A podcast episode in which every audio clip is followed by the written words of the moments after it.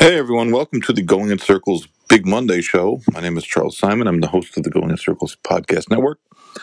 My partner, Barry Spears, will be with us in just a minute. We didn't have any Triple Crown preps this week, so unfortunately, we had uh, you know who had some news today. Um bill was passed in Kentucky that had some good and some not so good in it. Um, and, you know, we'll talk about a lot of things. a lot of things. We'll be back in just a minute.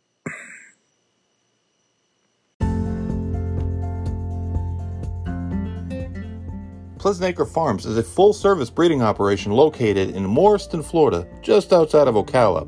If you want to get involved in the breeding business in the Sunshine State, or you're already involved, Pleasant Acre Farms is really the only place you need to know. Joe and Helen Barbazon, who are just great people, do a fantastic job taking care of your mare. Uh, they have a solid roster of 13 stallions with a really diverse group of pedigrees your mare will find a match at Pleasant Acre Farms.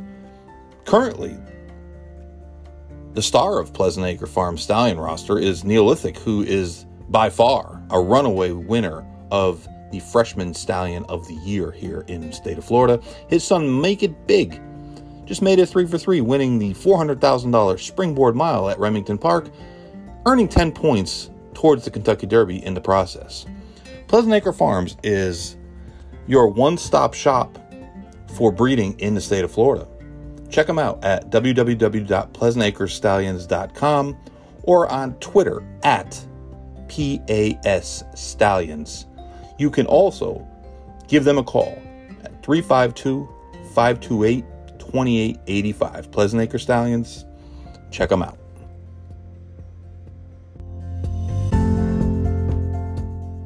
Oh, Sniperino. What's up? Hope you're having a good Monday. Always. Although I'm not fond of Mondays, but they're always pretty good. I can't complain. Yes, sir. Yes, sir. Just another Monday in horse racing. Lots of news. News by uh, from uh, you know who. Uh, Uh, before we get to that, we'll talk about uh, let's let's talk about okay. Let's talk. the Kentucky legislature passed the breakage bill, or penny breakage, I guess you would call it. So they are the first state to enact um, something that's it's kind of been uh, an under the radar issue, an issue nonetheless, but uh, as racing has changed and it's changed a lot in in a in a relatively short period of time, but um, breakage is the amount of money that is um the I'm doing a poor job of describing this. Breakage is is the amount of money between what you were supposed to get and what you actually get when you uh, when the odds are are or when the payoffs are determined.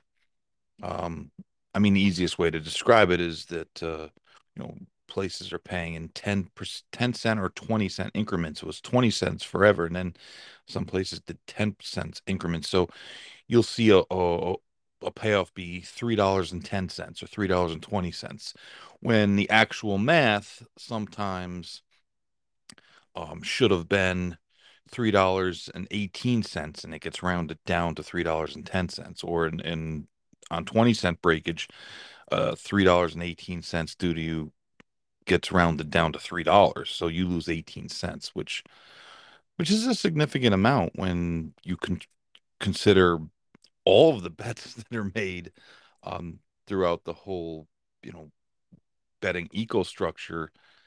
It's a significant amount of money, and this money was just going to the tracks. They were just basically keeping it, and it made sense when we were in an era of uh, 95% of the money was bet on track because you're standing in a in a line to bet with a mutuel teller and having to pay nickels and dimes and pennies would have been um, it would have been a time consuming thing. And so I, I get why it used to be but with the vast majority of i mean not even it's not even a vast majority of i mean it's beyond the vast majority right? I mean in some cases we're talking 90% of the money or 95% of the money is bet um, through adws or you know not at the racetrack you know through a teller. The technology exists to pay people exactly what they deserve to get and um it's it's a small victory and and i don't think we're going to see a whole bunch of other states rushing to do this because it doesn't increase their very much. It's just the right thing to do, but you know, politicians, um, you know, the politicians.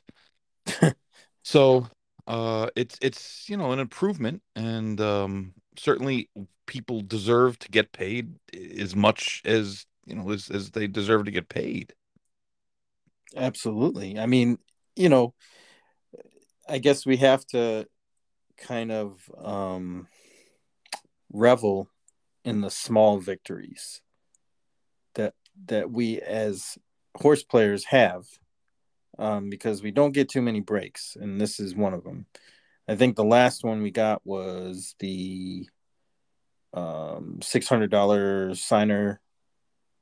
Yeah, yeah, the IRS, you know, yeah, the IRS, yeah, revamped their you know previously ridiculous rules. Old man, that was an old rule that should have been gone a long time ago when they, you know, um, but you know, and and that's made so much of a difference, at least for somebody like me, it has. Um, but again, it's a small victory. I mean, I don't know what what prompted it. Um, oh, actually, I, I I do know what happened. Okay. Um, Pat Cummings, our friend, uh, our friend Pat, who's the world's biggest proponent of Category One rules. That's a story for another day.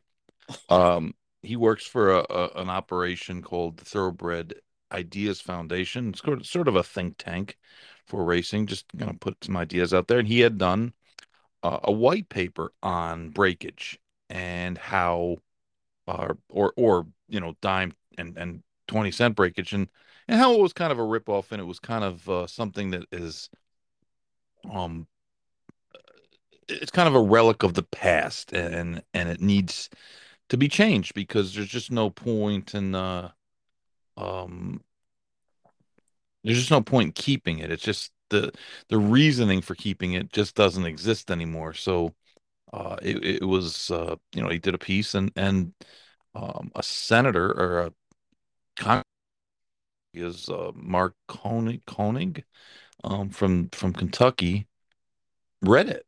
And he agreed and he, he made it um, part of his uh, um, you know part of a bill that he put forth in the Kentucky legislature.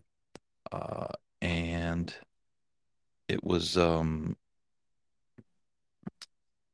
you know, it, it it was passed today, but he read Pat's paper, which you know made him aware of it. That's sometimes one of the big issues that we have in horse racing is that our issues are just not mainstream issues for the most part. Uh, so you're you're dealing with you're having to educate the legislators and you're having to um, you know make your case why this is important and why they should spend time uh, backing it. And that is the most difficult of all of our cases in, in thoroughbred racing and or harness racing, any kind of racing. It's it's making the the politicians aware of our problems and then kind of tying it to them and, and how can they put a positive spin on it other than hey you know uh, this is not right because there's lots of things that aren't right that just don't ever get uh, Adam Koenig is Adam Koenig. Mark Koenig was a shortstop for the Yankees in the twenties. Yankees guy. Yeah, yeah, yeah, like a hundred years ago. Um, but um, it did uh, it did pass, and there was an increase in the tax rate on bets in Kentucky, which is probably the uh the not so great uh part about it. Um and it has nothing to do really with it's it's part of the same bill, but it's part of the same bill because it's whole horse racing. But it, it isn't like I know people are going to think that it was uh, a kind of a uh, well, we'll do this and then we'll do you know we'll do this, but uh, that that was going to probably happen anyways. Um, it's uh, you know it, it's real. It's only for Kentucky residents and. I don't know how big of a fa factor it's really going to be. And I mean, I know we like to complain about things, and raising taxes is almost never like a positive for for us, the regular person, the citizen, the the the better. But um, the the tax rate has been a half of a half of a percent. So uh, I I think that uh, I think the tax rate on simulcast bets on Kentucky tracks from out of state, um, or excuse me, simulcast wagers placed at a Kentucky track on an out of state track is going to drop. So um, I, I don't know exactly how it's it's going to be how it's going to work, but I mean, So is that going to solve like those issues? I, I don't know, a few years back where like every year, like you know, triple crown time, there would always be issues with. no, no, with that that's Churchill Downs. okay, That's Churchill raising, uh, you know, raising the rates for the Kentucky Derby or that week or however they do it, however they package it. That that's not going to stop. That that has mostly stopped because most everyone now is affiliated with uh group or the Churchill group or the Stronach group. Um, you know, they all have their, you know, they, they've bundled their signals and sold them a, as one, which which has kind of eliminated a lot of that, um, you know, Derby week uh, kind of showdowns, right? Where you're not going to get the Derby unless you're willing to pay this exorbitant rate. It wasn't that Mhm. long ago that uh, No, it wasn't that long ago, but I don't I don't recall it for the last few years. I, yeah, I, I haven't seen it in the last couple. Vegas was the last kind of holdout, right? They Yep. they were they were fighting with Vegas, so I think the one of the, you know one of the issues I th- this is a, kind of a horse racing.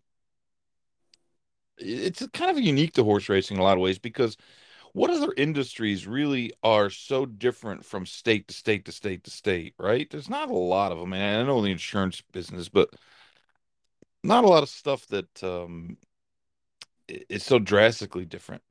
And I think part of I was talking to someone from Kentucky today, and I said, you know, you guys live in a little bit of fantasy land now in Kentucky, right? You said the sales are doing great, the the, the purses are through the roof, the HHR rooms are full, um, betting is, you know, handle is up, everything's on the upswing in Kentucky, everything's shiny there.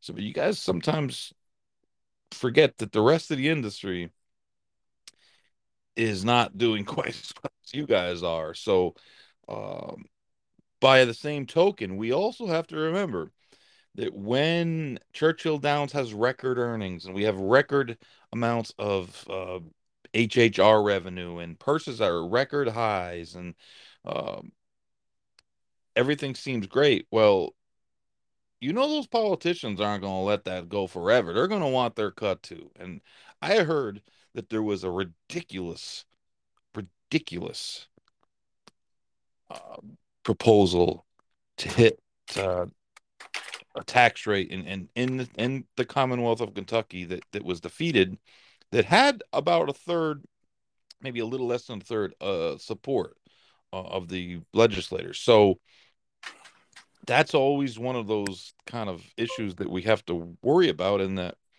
you know, even when we're doing good, if we we look like we're doing too good, there's always going to be somebody that's going to come and put their hand in the till, if, whether it's a person or I mean, not a person, but an organization in the business like Churchill Downs raising the rates again, or um, it's going to be polis- politicians looking to to capitalize.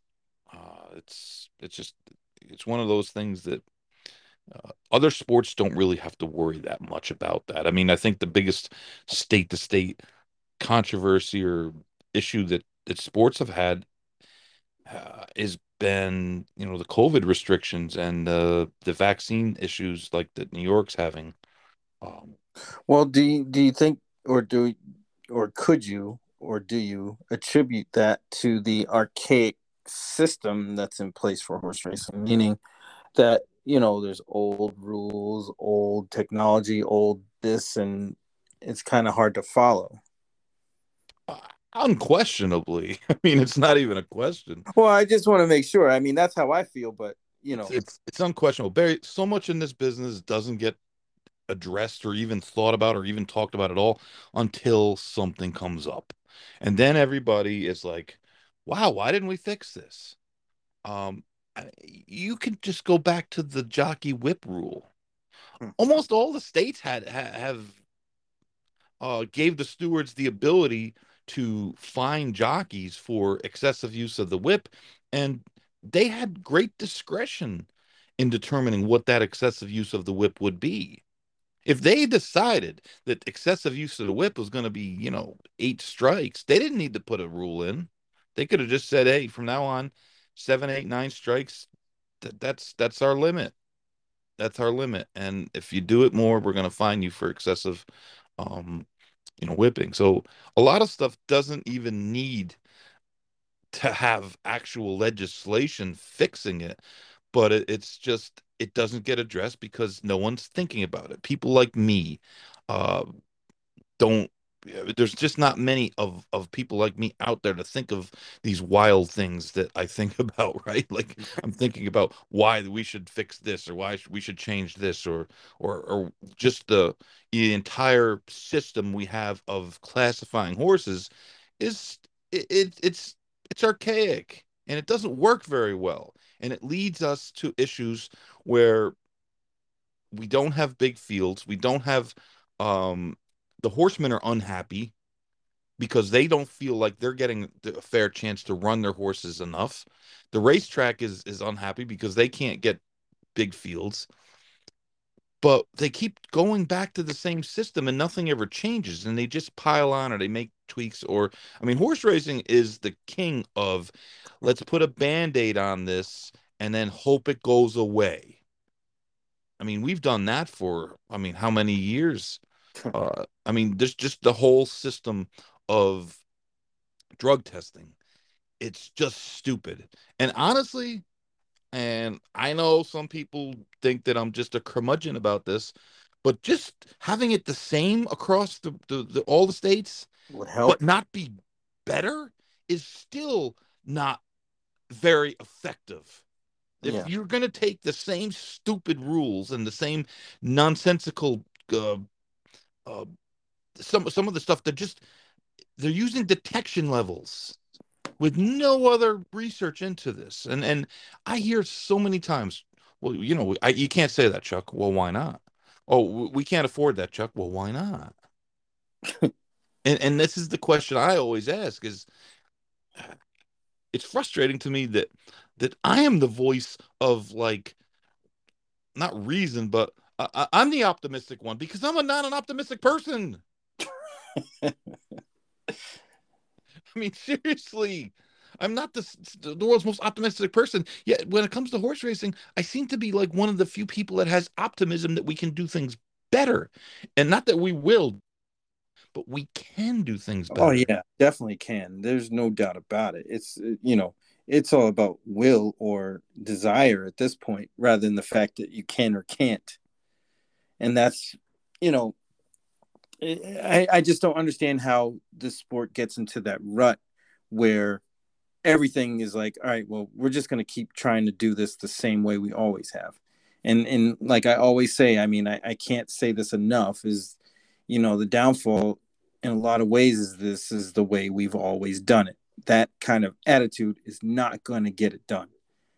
It, it's just not going to you have to think outside the box. You have to do things differently in order to move forward and progress. And right now, it feels like we're at a standstill because we're not doing that. I mean, even I mean, even take the you know the the he who shall not be named um situation. It's all because the rules are old. And and it allows for somebody to basically beat everyone, the track, the horse racing boards over the head with lawyers till they stop and say, We surrender.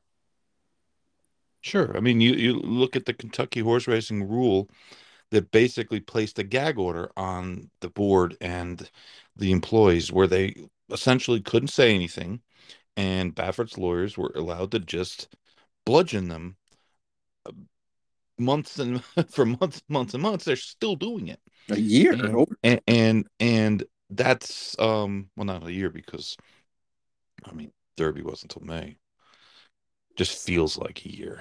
Uh, but but it, it's it's just an archaic rule. Uh, it just doesn't make sense. And again, this may not be popular, but there's questions if Baffert's positive actually should be a positive. If that drug should be that that should be a positive at that level. I don't know yeah, that it should be. I, have I've heard some some question. people that are smarter than me that understand the the testing levels better than I do, because I, I that that's not my expertise. It's not at all. Um, I just was pretty successful as a trainer in, in, in, staying within the rules because I didn't have a lot of positives like all these other people that just say, "Oh, geez, I don't know what happened," but um, it's a question. It, it, why is it different in this state and that state and other state? And then people say, "Well, we'll have HISA." Okay, well, if HISA still has a, a, a detection level for a drug that's really too low, that doesn't, that allows for environmental contamination, that allows for people to follow the rules and still come up positive. And I'm not, I'm not like, I'm not saying anything about the Baffert situation. I don't know what they did. I don't care about the automatics. It doesn't matter. None of that matters. But what I'm saying is that the RMTC itself has admitted that some of the, the, the drugs that they're the regulations that they're using are are a 95% rule. And I'm thinking to myself, we can't have a 90 how, how can we have a 95% rule? How can we have something that 5% of the time it might fail even if you are following the rules? That that that's nuts to me.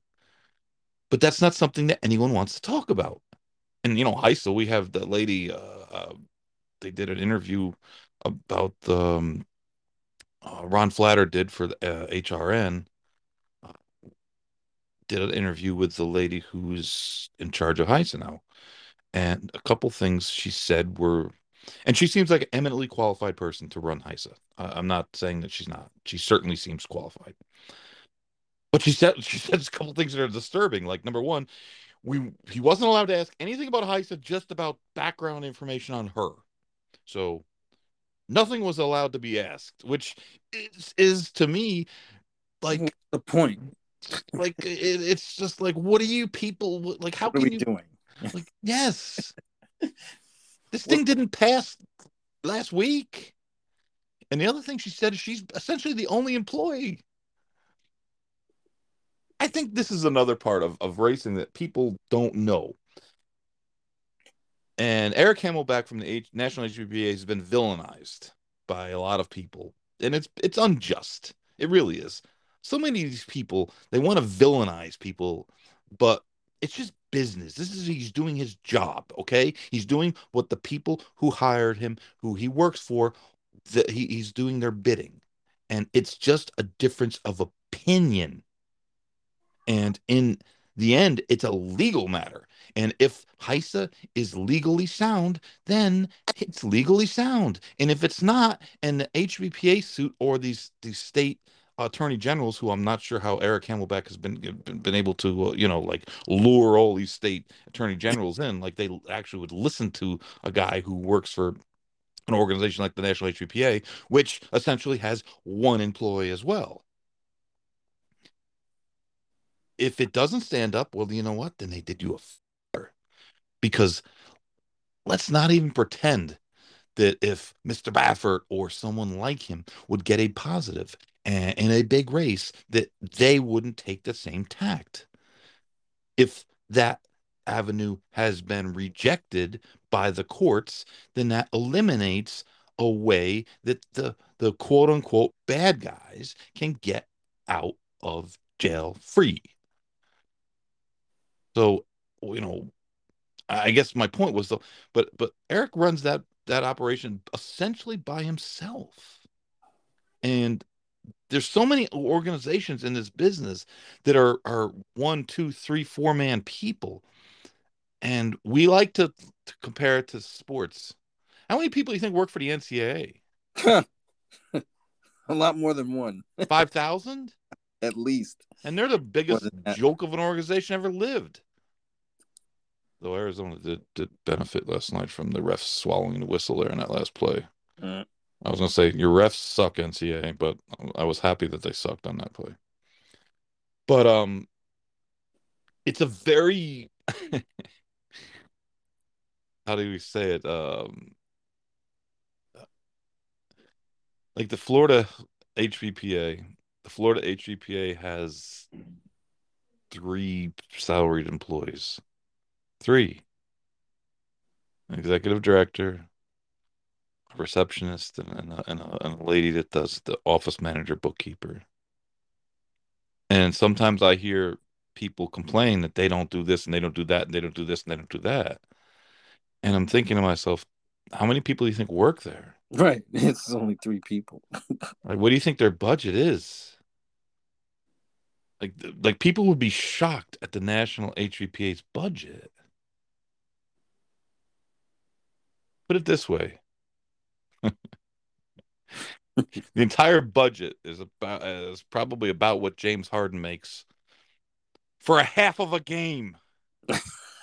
it was so funny. One guy was debating me one day. He says, "Well, you know, I, I know how we can get rid of all these these these drug positives." I said, "Oh yeah, how's that?" "Oh, we just need to find people." I said, "Okay, well, how much you can find them?" "Oh, 25,000 first offense, 50,000 for the second offense." And I laughed. Yeah, nobody ever gets paid. I laughed. I said, "Dude, let me just tell you this right now: ninety percent of trainers don't have fifty thousand dollars in their checking account. Okay, ninety, maybe ninety-five percent. I was gonna say it's probably more. I go, did you confuse us with Major League Baseball players here? Like we don't even get paid half the time as trainers. Like we we hope to get paid. Well, a guy told me a long time ago, Jim Barry, good dude, man. He fired me, but still. Um, he said, you know, this is the damnedest business. All you got to do to be considered like a great guy is to pay your bills. I said, you don't even have to pay him on time as long as you pay him. And he's like, I don't understand. How can this business operate? And it's like, that's the truth. It's the truth. It's the truth. And no one wants to talk about it, but it's the truth. But um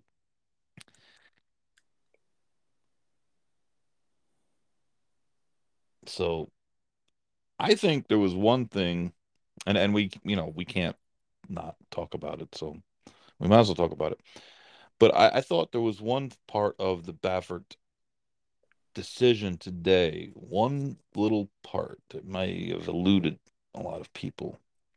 Uh, it's funny because people see that the judge denied it and, and and they just they don't even read what he said or anything. They just like freak out. Oh, we told you so. Or or, or you know, the people, oh, they're all corrupt. Like the whole entire legal system or judicial system in Kentucky has been paid off because they're all against Bob Baffert, which is weird, which is very, very weird.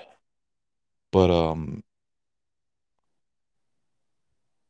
but there was there was one part of it that I thought that uh to me was kind of maybe maybe telling may, maybe not. Maybe it's maybe i'm just uh i'm seeing things but um i'm i'm actually looking for the the uh the, the, the sentence that i was i was looking for which i cannot find of course. Um but I, I did I did think that um, it uh, it was pretty uh, the idea that that Bob Baffert was going to suffer irreparable harm from the suspension just seemed it seemed very, very difficult to to to actually get a you know a court of law to believe that, and uh, they they they didn't. I mean, um, and it was interesting because you know you learn something every day, but uh, it does say, nevertheless, Baffert's claimed injuries again relate to economic harm, which is not irreparable under Kentucky law.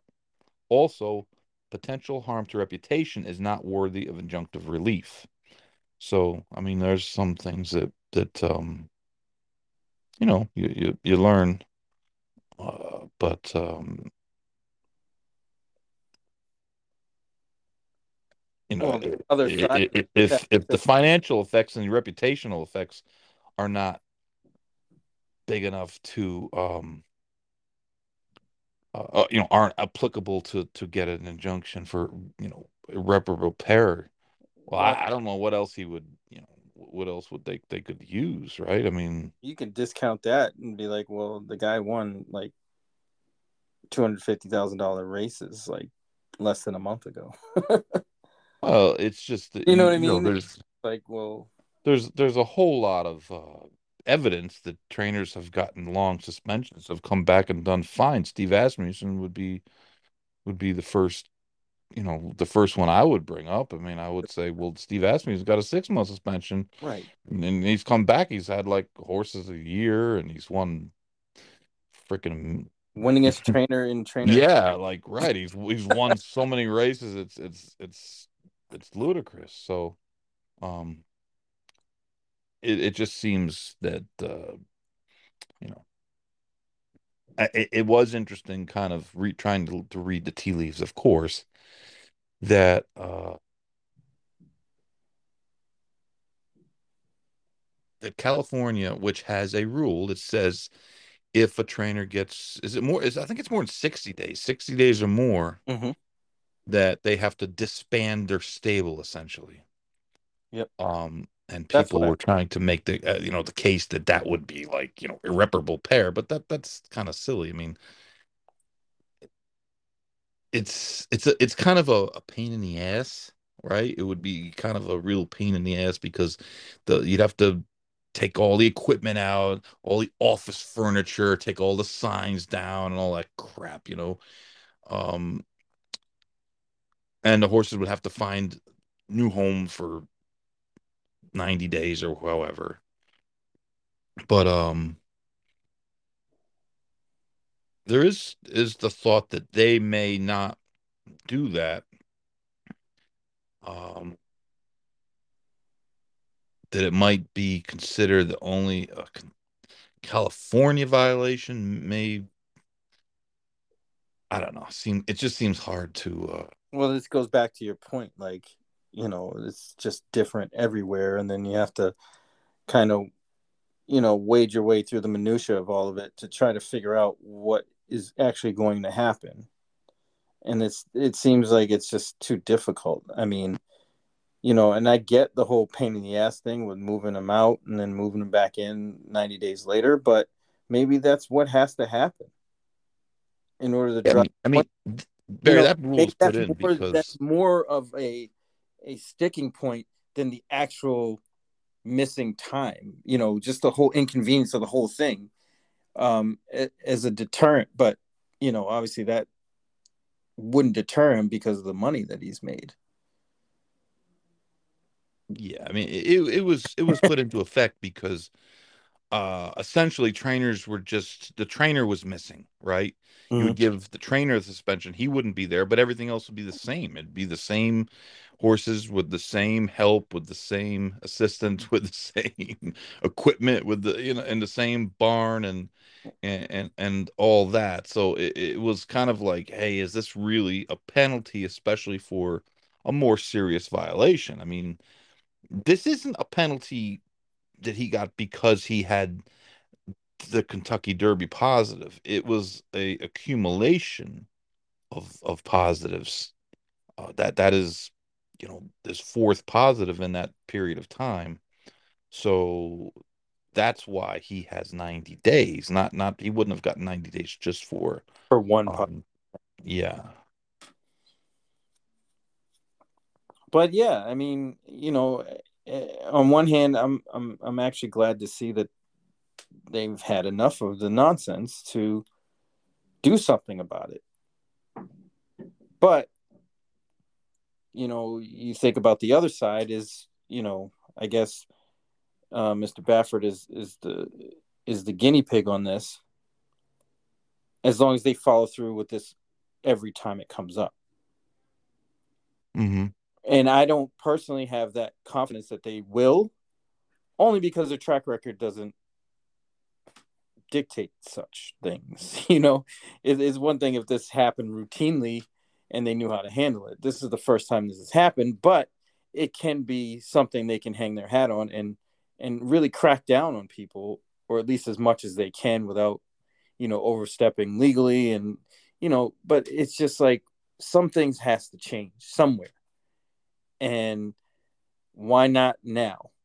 You know, um, and I know the the fear is, especially from the tracks, is that they're going to get beat over the head with lawyers from the the bigger trainers when this comes up. But they can't have that fear because they either want the sport to be on the up and up or they don't.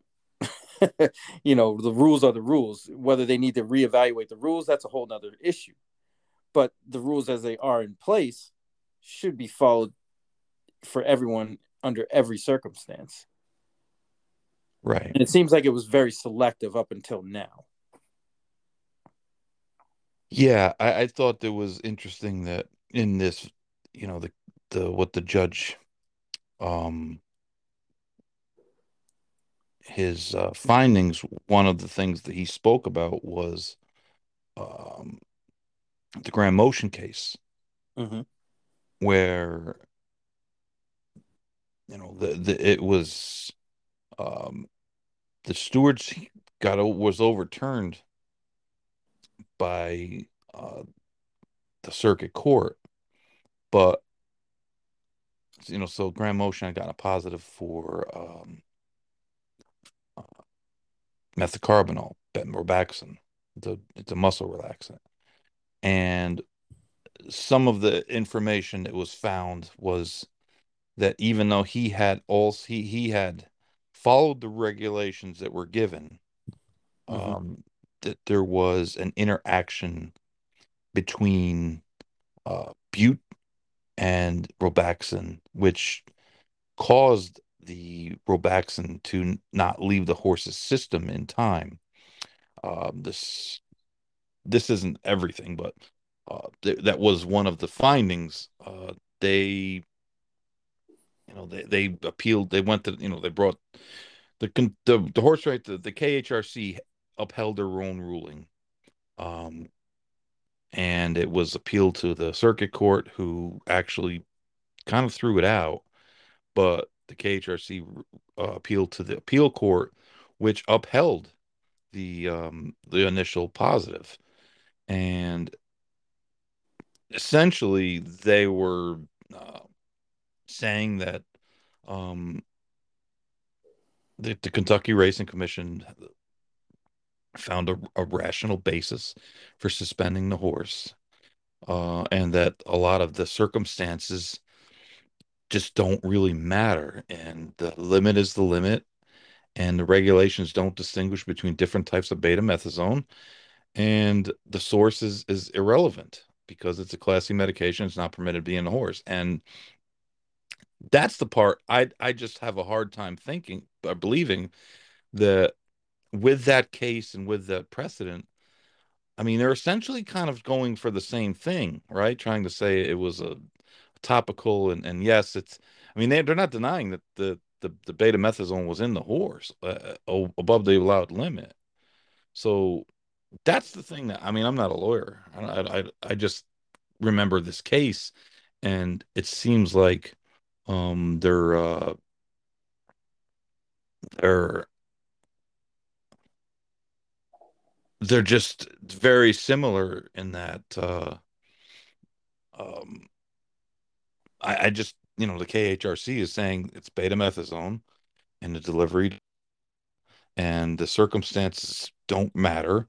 It can't be in this horse's system, and it was, and that's all there is to it. And and it just seems like that case mirrors that other case, and, and I'm sure it's different in some some legal technical ways, but uh, I just have a hard time believing he's going to win this case. I really do, and and uh, Yeah, and I know I, I was talking to matter.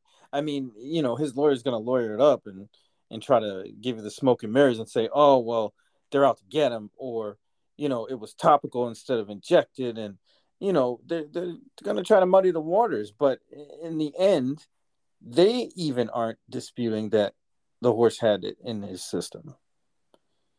They were at first, or not they, he, and then that quickly turned and now they're just trying to muddy the waters and- get everybody confused enough to the fact that they're like, well, we don't know what to believe. We'll just throw it out.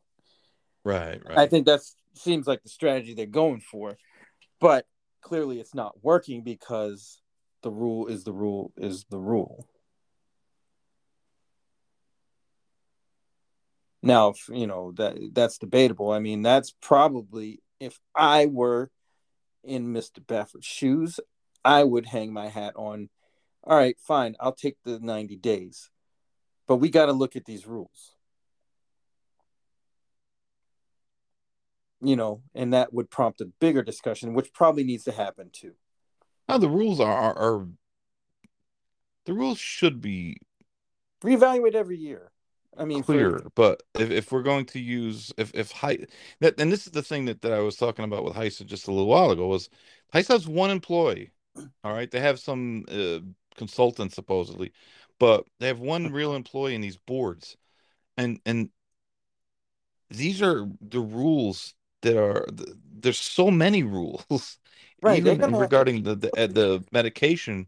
To think that that this, I mean, this it sounds like they need you know, you know, a dozen people working there, and and and a lot of them with you know legal backgrounds that they can they can understand the legalities of, of how to write rules and and and such. And I mean, and, and now you're talking about federal rules versus state rules, and right, and that's so where that, that, that's that's really kind of very what gives me pause about the whole thing is like yeah.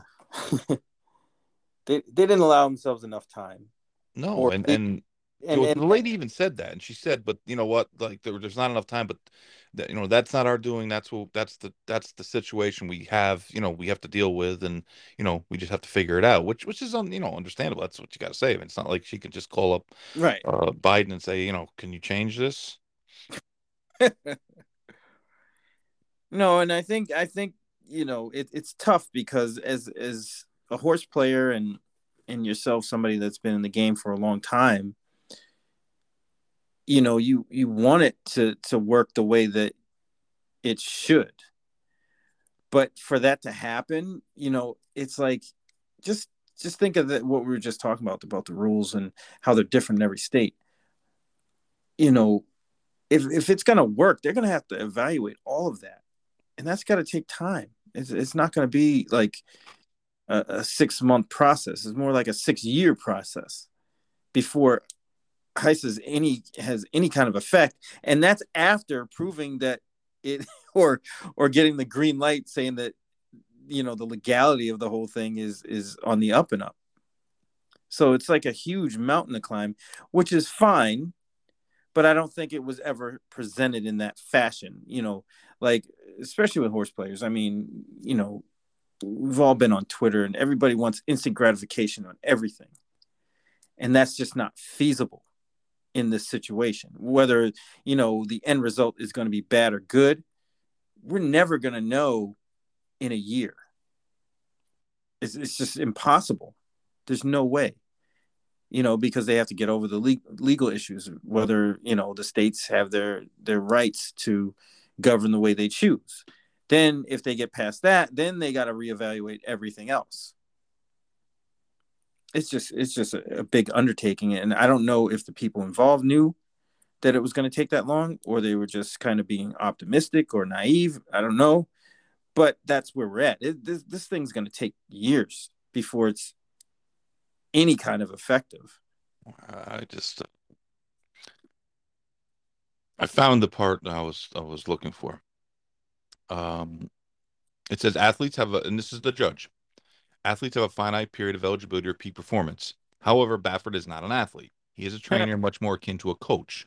Unlike certain athletes whose careers are subject to a small window of, uh, of eligibility or peak performance, Baffert's career has spanned decades and will continue following this brief suspension.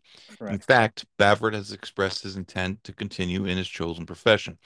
Uh, this is the part that I thought was uh, very interesting. The horses under Baffert's care, quote, the athletes, do possess a finite window of eligibility and peak performance. However, those horses can still race. Any harm Baffert will suffer from not participating in the 2022 Triple Crown or other races during his period of suspension will result in monetary loss. Mere injuries, however substantial, and basically saying it doesn't matter. Right, because that's the, well, that's the whole point of the suspension. Well, I, well, I think that, that that's the strife. you know, I, no, I, I think the important thing there was he says the horses possess a finite window of eligibility before peak performance. However, those horses can still race. Yes. And I believe that one of the questions is can the owners get injunctions the horses that haven't earned points? And I'm thinking no.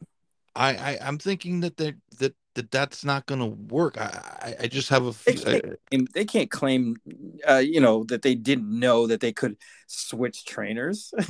well, that that's that's the part I think is going to is is is going to be difficult for them in that they signed nomination forms, and the nomination forms all have the rules. They're, uh, and the rule states that trainers who are not allowed to, you know, who are banned from participating can't earn points. And it's not as though no one has known this. Everyone has known this.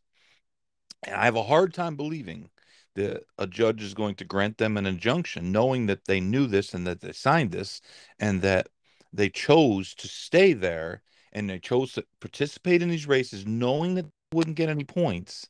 And now they want an injunction saying that they can run at the last minute um, well, I mean, I, I mean, to me, what the judge is saying is the horses can still race because they can. If Baffert is, is he, he's saying Baffert can be suspended, but the horses can still race. Well, if Baffert's suspended, then the horses can't race for Baffert.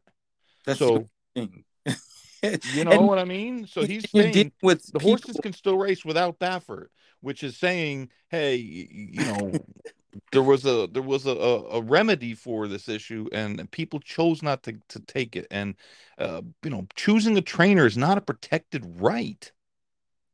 Just, right. it's just not. It, it, well you're dealing with people on that kind of scope that have high powered lawyers.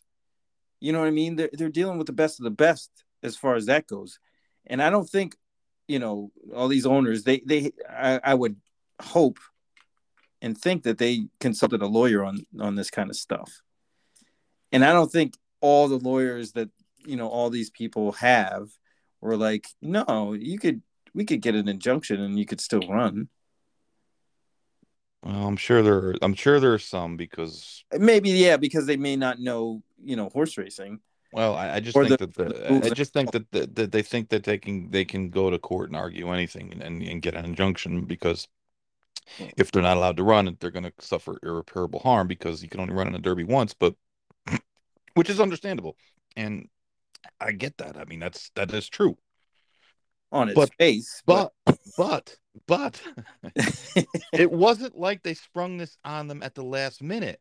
Right. And it wasn't no. as though they weren't aware of of these other issues. And and that's my question is is is a judge going to really Derby week is a judge going to write no. uh, allow an injunction to allow one or two of Baffert's horses to run horses that haven't earned any points and I have a hard time I still have a hard time believing that the Kentucky Derby points eligibility system is unconstitutional I have a very very hard time thinking that the judge, especially in the state of Kentucky, is going to rule that uh, an unconstitutional act, saying that a person who's banned from their grounds isn't allowed to participate. I mean, it just seems uh, far fetched.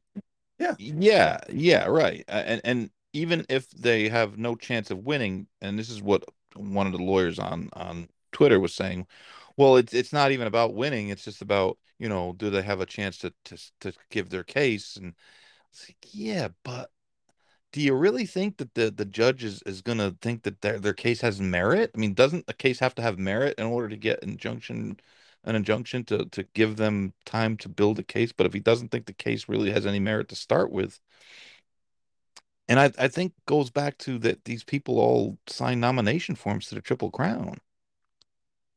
And whatever happened to Belmont in New York? What what is NYRA doing with the Baffert thing? And what happened with NYRA with the the the Marcus Vitali hearing? Like what, what what's going on with this? Has anybody heard anything about those things? I haven't. I mean that that was supposed to be a thing, and then um I, I thought Vitali's was supposed to be in uh December, and that's excuse, excuse me, uh January. So I, I, I don't even uh, uh, March 1st was the date of, of Vitali's hearing. So I guess that hasn't happened.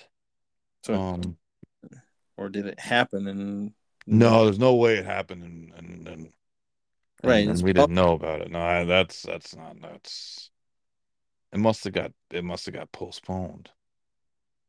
Supposedly he was at OBS this weekend. Or uh, you know, buying horses or this week or last week. Uh, supposedly. It's frightening. Yeah, I, I don't know what happened to the the Vitali uh the Vitali hearing. That was I mean, Vitali's been suspended for a year, which is under appeal since then in Pennsylvania. Um, so I, I don't I don't exactly know what's happening there. And this is the kind of thing that drives people crazy. Yes. It's like, how is this not adjudicated or even a hint of what's going to happen? And it act, you know, it's just like it goes away or you don't hear about it forever and then it's it's terribly frustrating. Well, right, and all the time, all the meanwhile, he's still operating and and running horses. It's,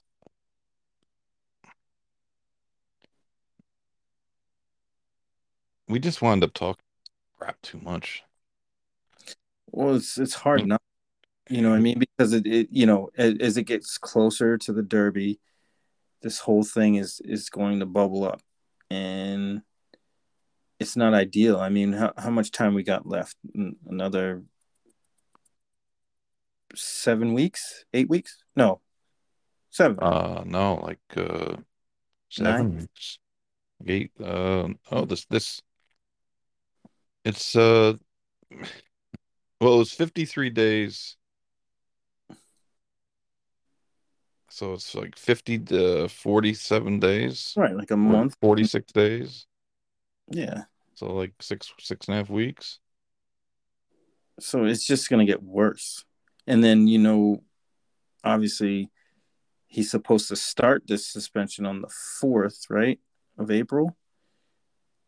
And then you're going to get the coverage of the last preps with this black cloud and then Derby Day. He's going to have the black cloud and they're going to talk about it. It's going to get a lot of attention when honestly this stuff could have been squashed months ago or at least you know to the point where we're at now where he's facing that 90 days just take the 90 days and come back man I, I wish that would just happen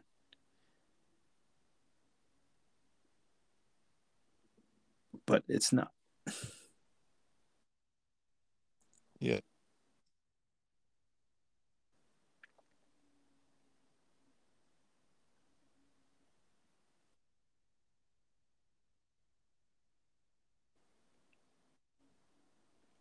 but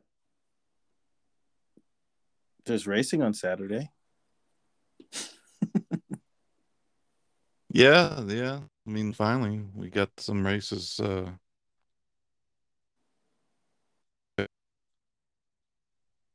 pretty good card. stakes go. Seeing the Derby came up really late. Yeah, I thought so too, but a lot of horses uh, seem to have have Kinda left the chosen a, have to have chosen a different. Uh, they was- fled the scene. And I was actually surprised by the um by Shipsational opting to go to Florida Derby rather than the Wood. No, I'm not. I was just surprised. I figured thought he would horse- go to the wood just home you know, team, home home game. right. But I mean, it's a lot easier to ship here than it is to ship back to New York. True, you know, uh, three hour drive. So I, I, I, I really think it's a good. I, I, it's on the right track. Win this race. I mean, I do too. what the draw Yeah, looks right. like, and you know, if Get out draws post. Eight. But there should be a decent amount of pay, and he should. uh I mean, he's certainly fit enough, and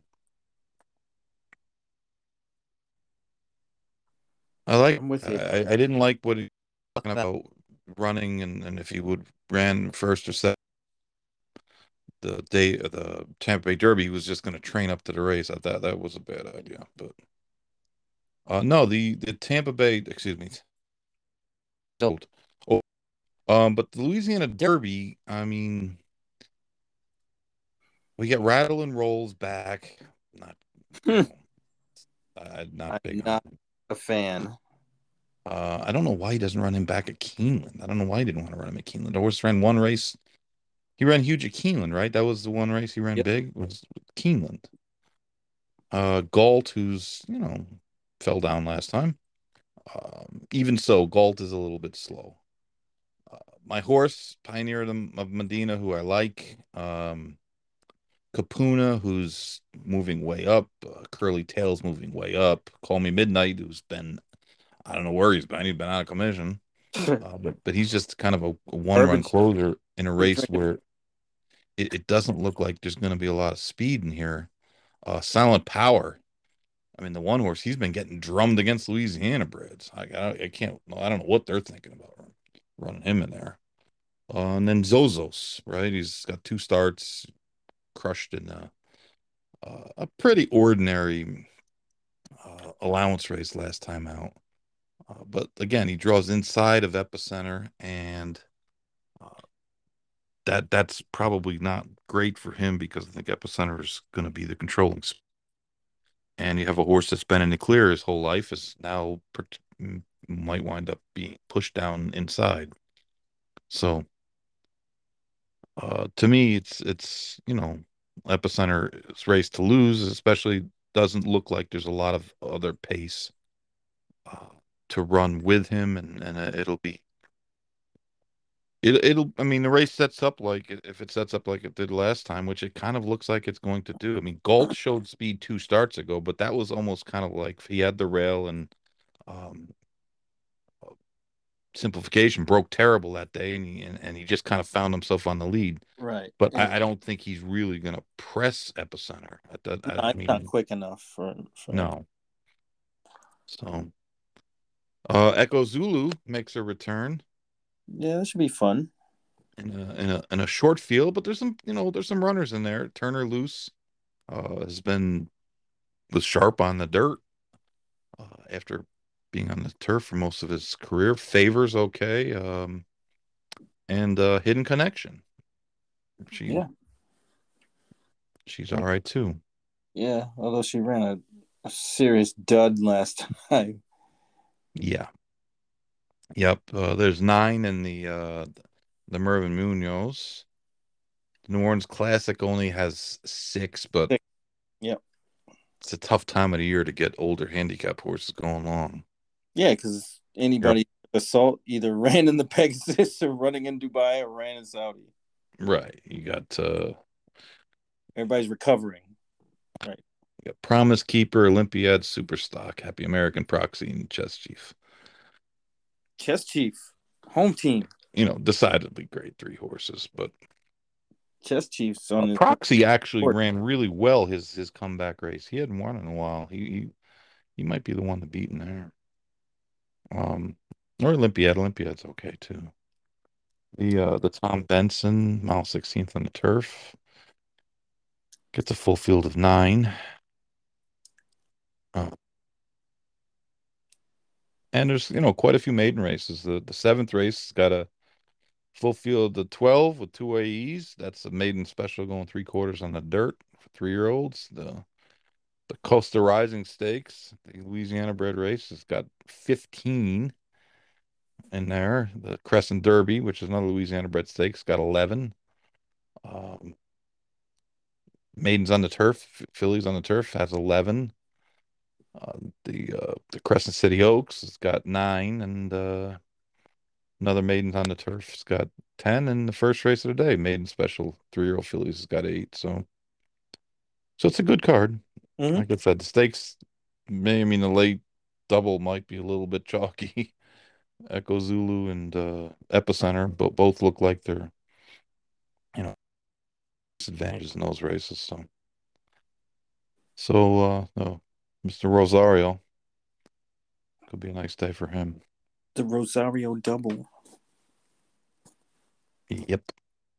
But uh it's it's it's a good card. So Sunland's got their big race this this week. Weekend. Yes, the Derby. I Yep, haven't. the uh Oh, the Sunland the Sunland Park uh Derby.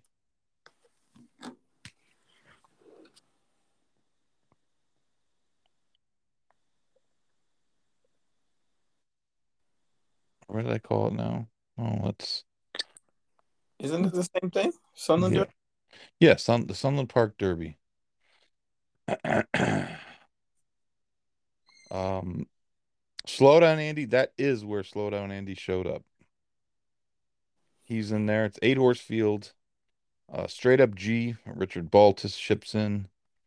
Um Isn't that uh Jim Rome? yeah, yeah, Slowdown Andy. He drew post four.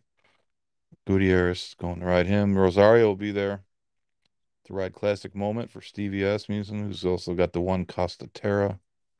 Uh, those look like the horses. The those look like the ones. Um, you know, a lot of the New Mexico Breeders Derby. Sunland Park Oaks. Optionality ships in for Steve Asmussen in there. Uh, Queen of Thorns for Sunday, Peter right? Hmm. That's on Sunday, isn't it? That's on Sunday, yes. Which is smart, actually, to have it Yeah, on Sunday. Very smart. You don't want to go head to head with No. the Louisiana Derby. Nope. Nope. So, you know, it looks like a decent card. I mean, I'm not a big New Mexico player, but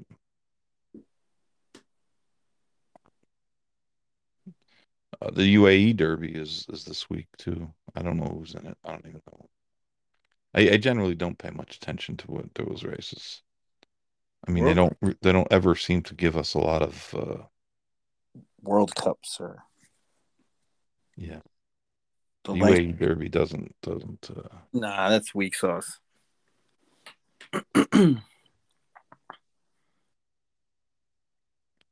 Life is Good versus Hot Rod Charlie and, and company. Should be an interesting race.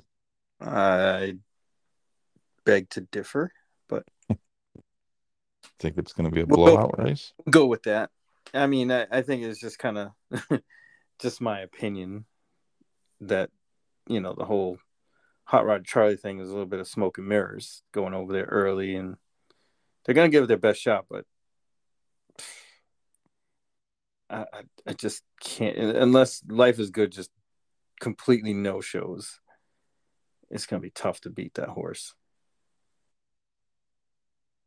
He, he would just have to not run, like literally, like stand in the gate.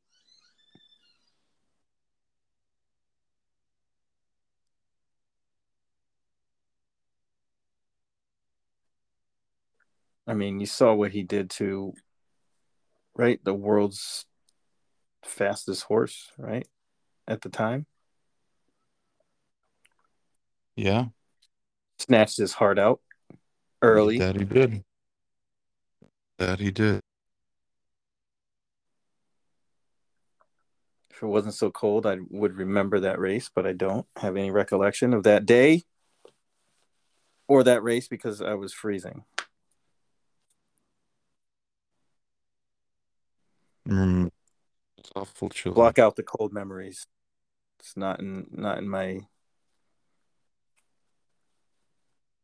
immediately deleted.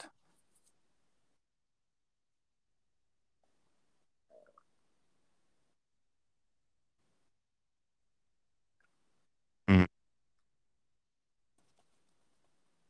But yeah, I mean, you know, the next few weeks should be really good. I mean, right? And then the week after that is uh Florida Derby, right?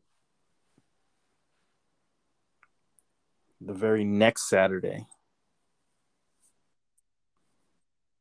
And then when is the Arkansas Derby? Let me look.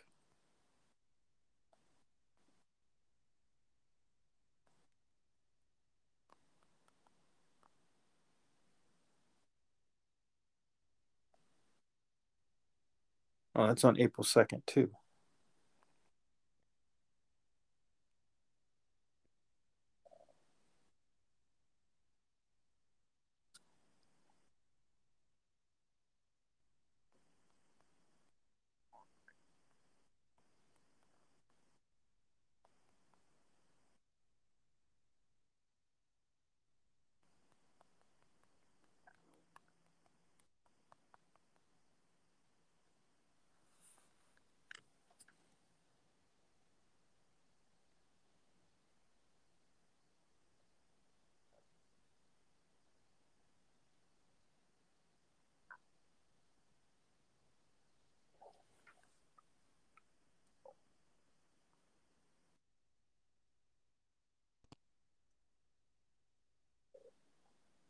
So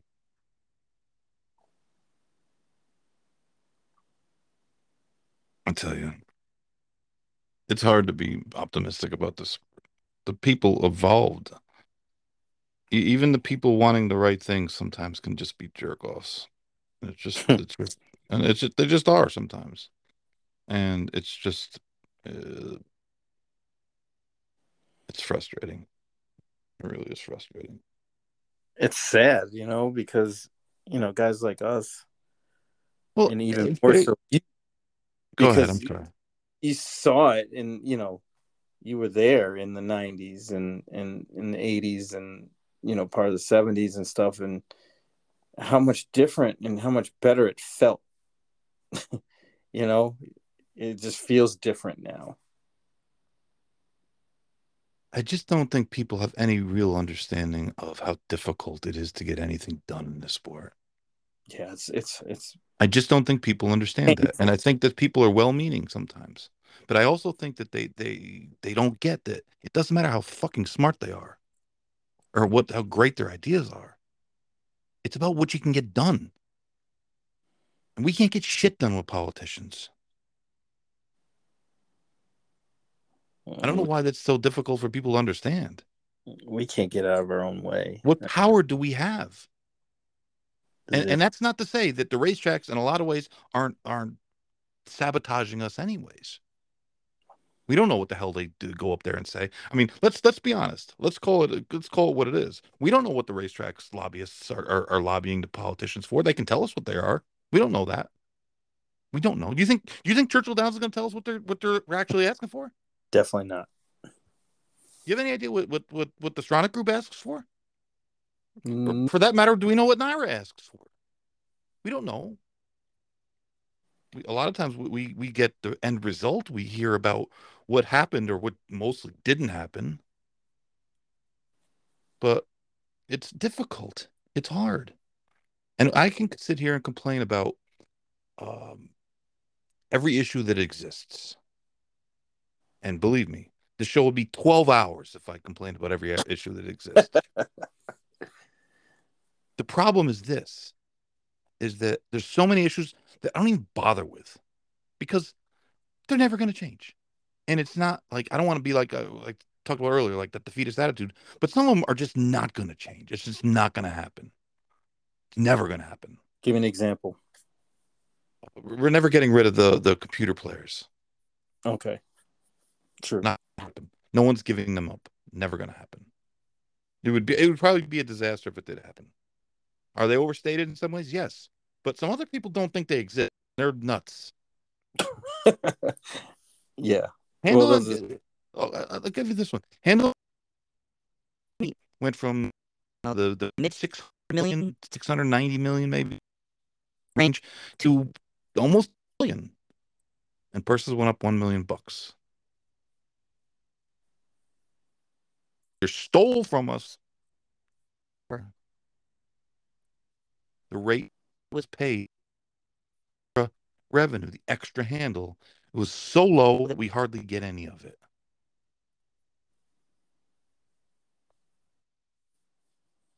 I don't know how anyone else explains that. I don't. I don't. I'm not sure how how you explain. Well, nobody asked that question.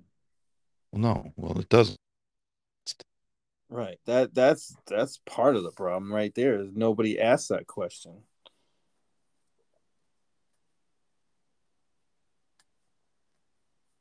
No. They're real. It's just a fact of life. It makes it difficult and to even yeah. We need to do an expose on that. Yeah, it's it's people won't give you the numbers. Half the people won't talk about. It. No, no one will talk about it. Shit. At least from the other side, from the betting side. Anybody to talk talk to a guy who, who kind of Brunton ADW the other day. He, he was great stories, but he doesn't want to go on the record. Hmm. Nobody does. Nobody does. And and that's that's the frustrating part about this business. And that there's never going to be a a real strong media that can do anything, that can get anything. As as the you know, listen, the old horse they didn't get a whole lot accomplished. But at least we had like Steve Crist and, and, and Andy Beyer fighting for um not you know then is now don't have hardly anybody uh, that that's why it was funny that the uh you know the guy the other day decided that uh the, the, the complaining about things is tedious we shouldn't you know we shouldn't complain that's the only thing that we can do to, have, to ever get anything changed. Public shame ha- does work some things.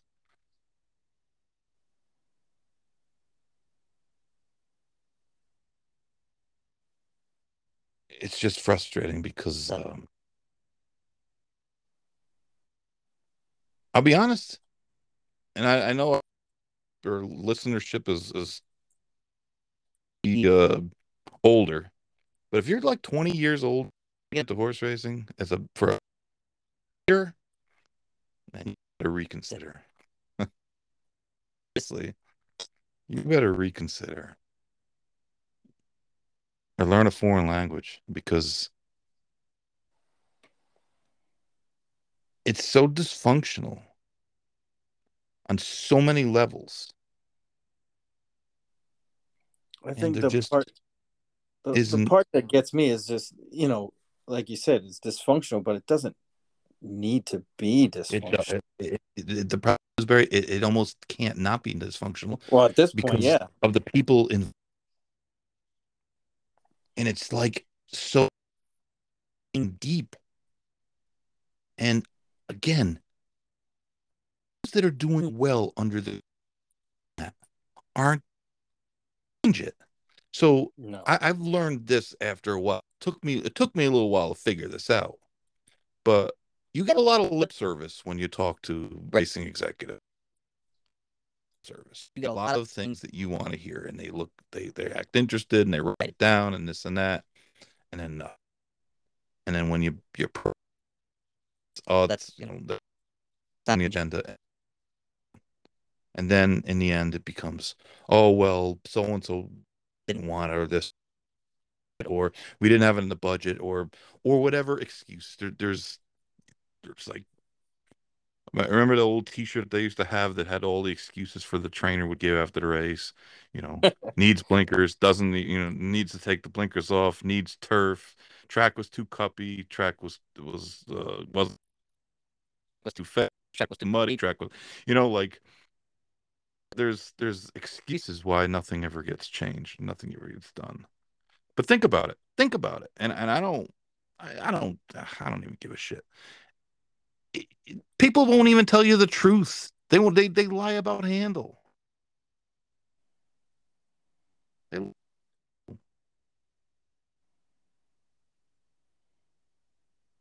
I just don't know where you get to the place where you, you, you have well, they feel the need to. They don't really have to.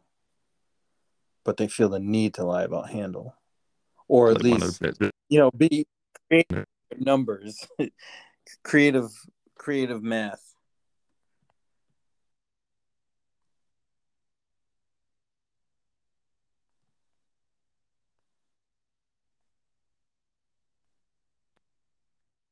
uh,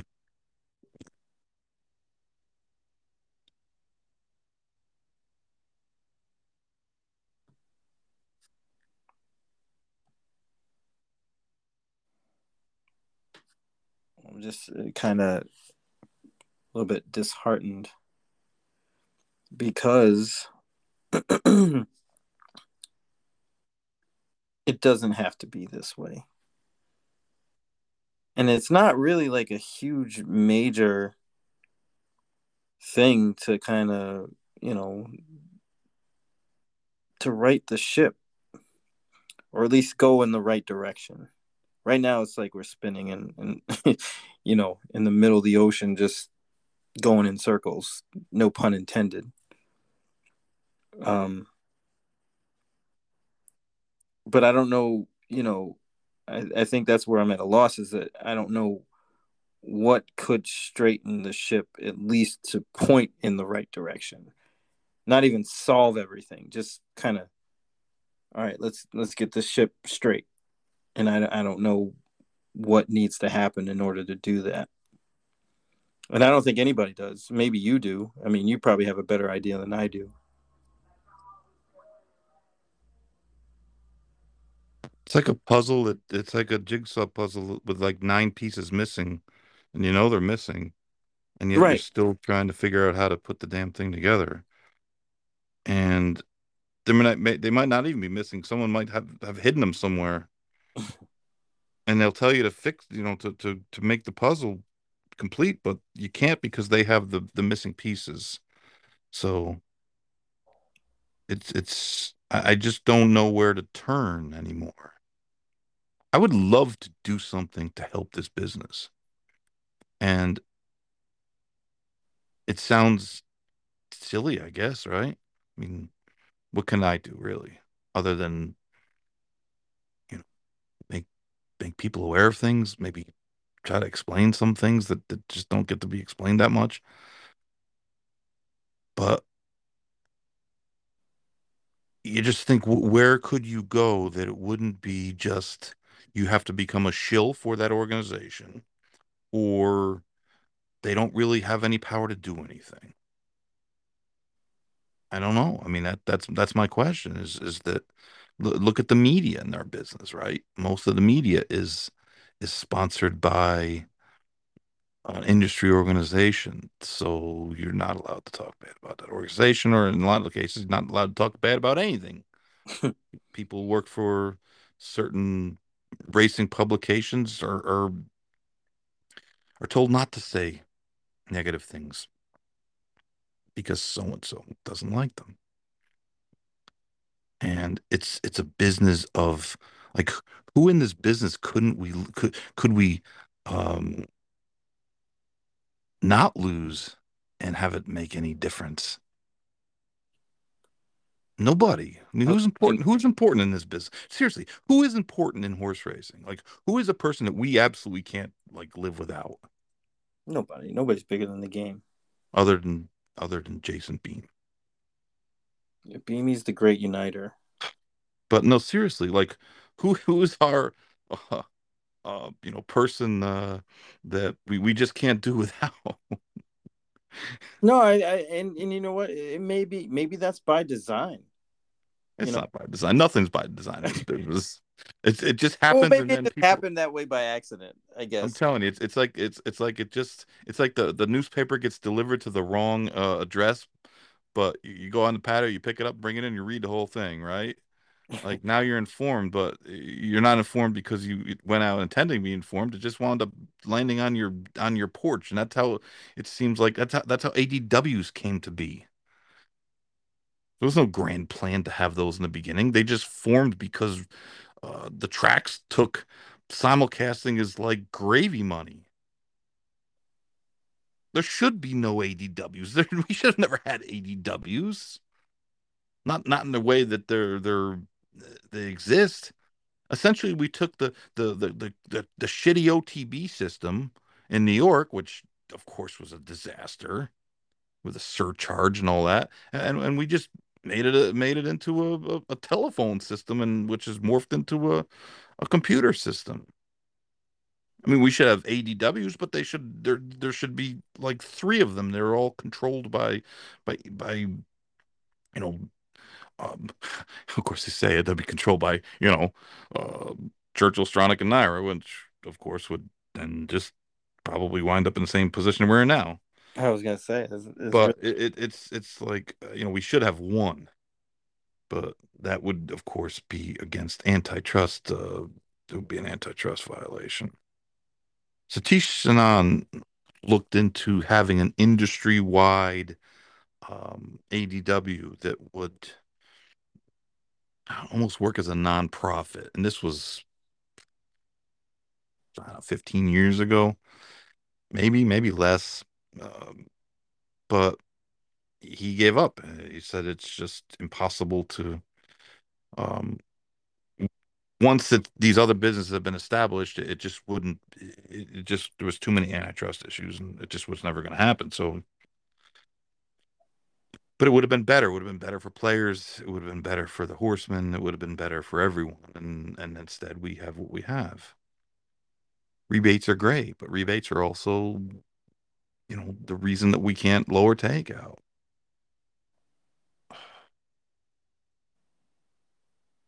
So it, it's it's a you know you're painted yourself into this damned if you don't do, damned if you don't corner.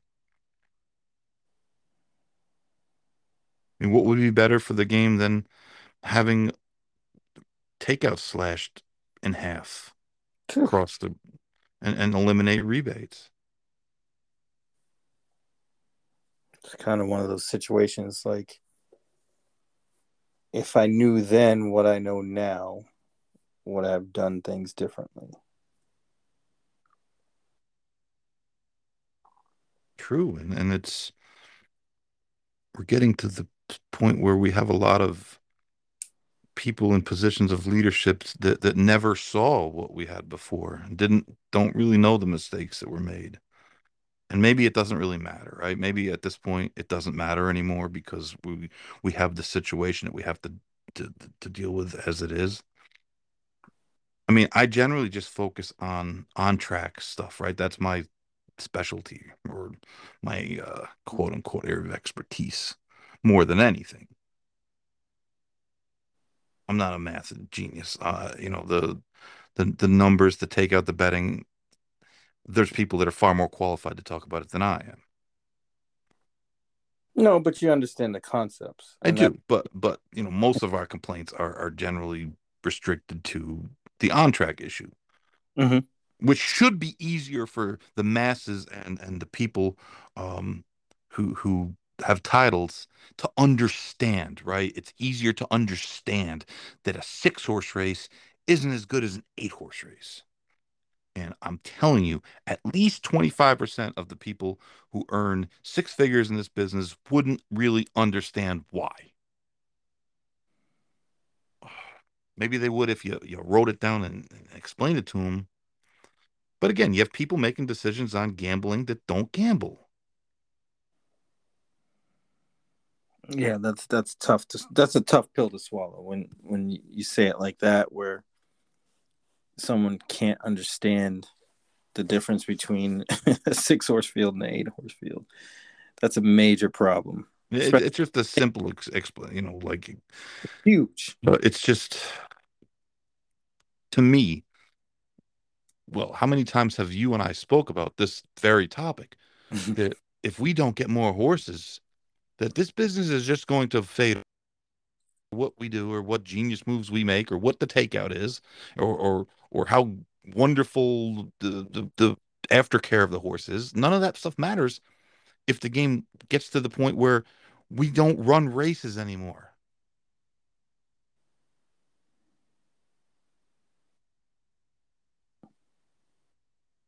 we can't run two days a week no that's not going to get it done Two days is good. Five days is six days is turned into five days, turned into four days, and then soon it's going to be three days.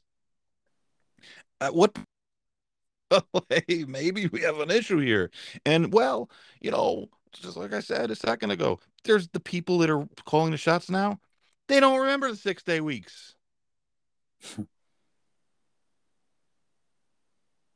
I'm not 70.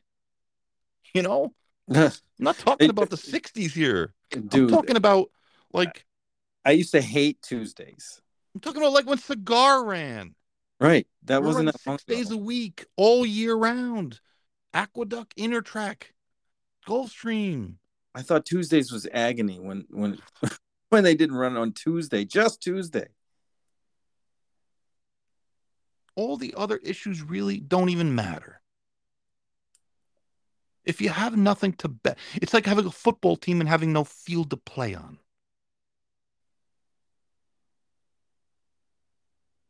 You could your takeout could be five percent. If there's no races to be to bet on, what difference does it make? But we went from six to five to four. Now in some places we're at three. California's at three on some days. They used to be six. If that doesn't scare people, I don't know what will. I don't know what will. And and and you still have a lot of people, a lot of people that, that keep telling me that we, this game needs to contract.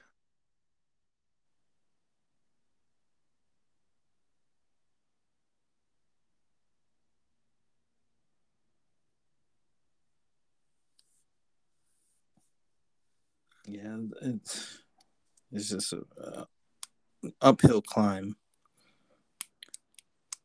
But you know, I don't want to give up hope on it. And I don't think you do either. But it's hard to be, you know, uh, forever optimistic about something that, you know, there's always that point where you see the the, the writing on the wall. And it seems like we're getting closer to that point every year with no action.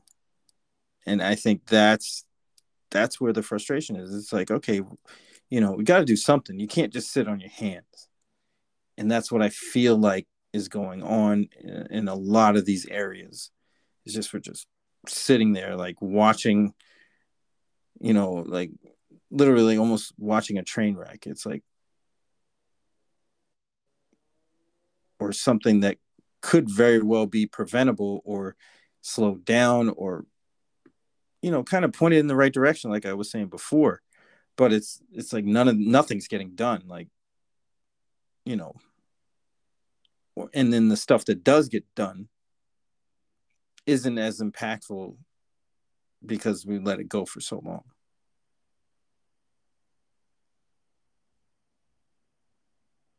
But I wish there was one of these executives that would be like, enough is enough.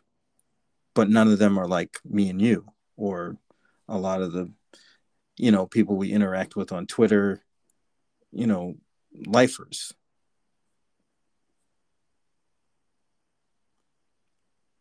And they don't get it. It doesn't seem like. I mean, maybe they do. I haven't talked to enough to know. But just by the actions or inaction it says a lot. Mm-hmm.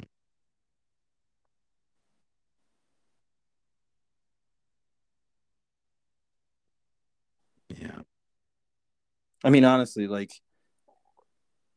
I, you know, there is honestly, like, at this point in my life, there's no place I would rather be than to go to a racetrack to, to spend a day at the races.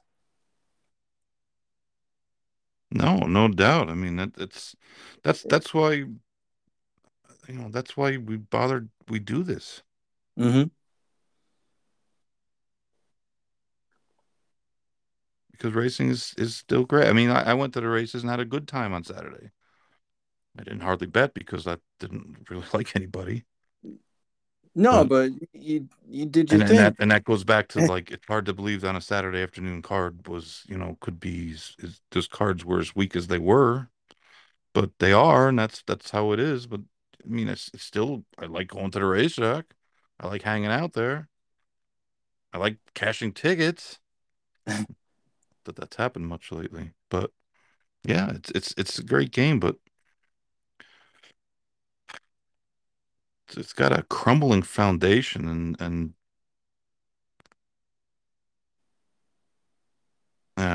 maybe I'm too pessimistic, but I just go back to the the the simple point of contraction, contraction, contraction, contraction, contraction. Not gonna work, man. That's that's out of the question. It's gonna contract ourselves into nowhere, into No, nothing.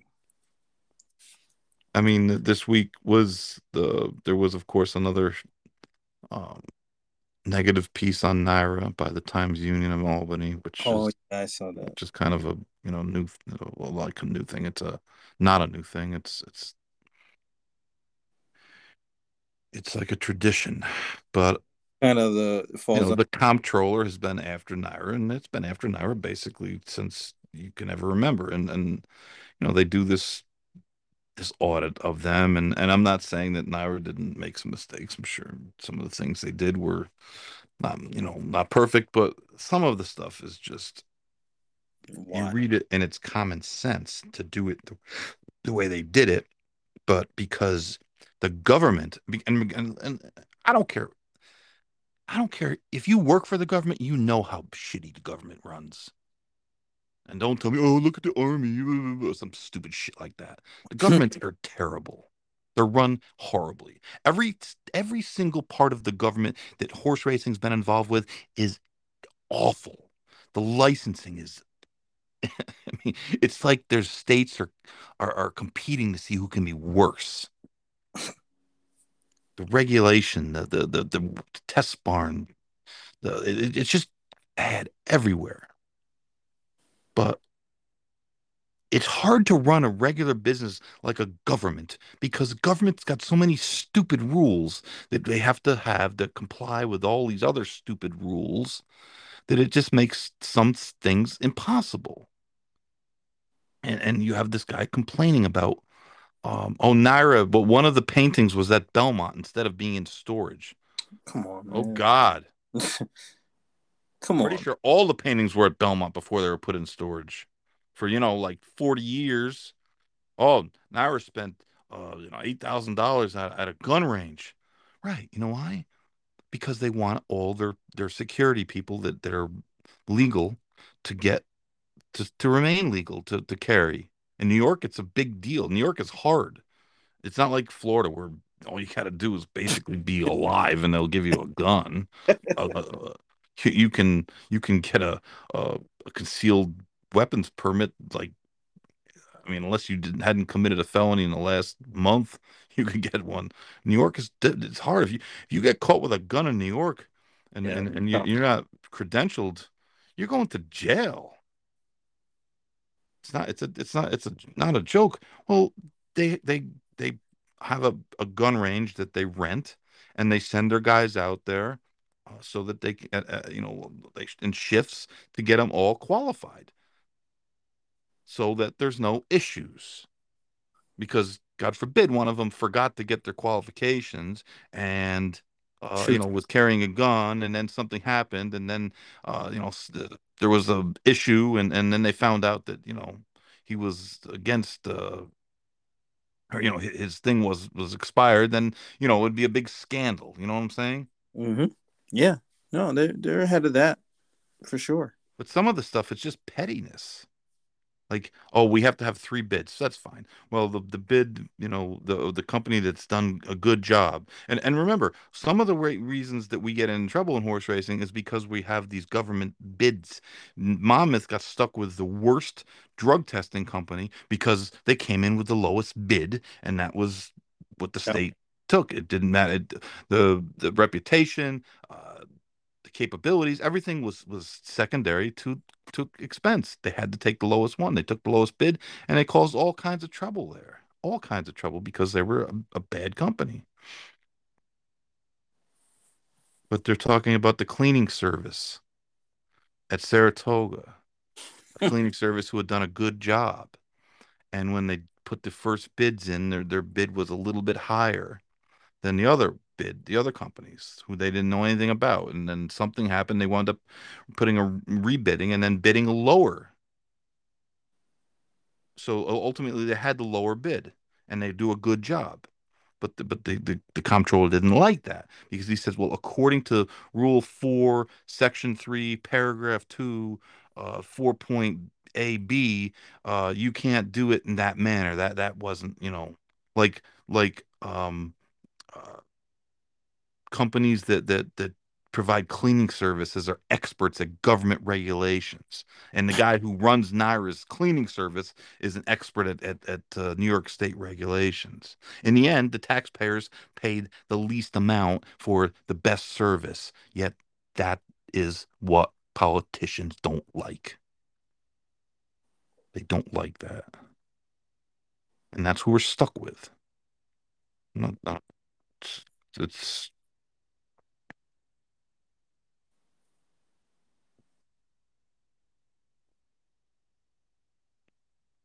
Yeah, I mean, obviously that kind of defeats the purpose, you know. And and and I find that that happens a lot when you deal with government entities. It's like they they do a lot of things to regulate certain things, but in some cases, many, it ends up hurting the process instead of helping it. Mhm.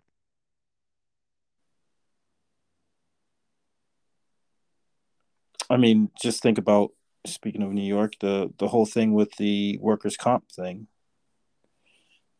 that a lot of trainers are getting caught up in.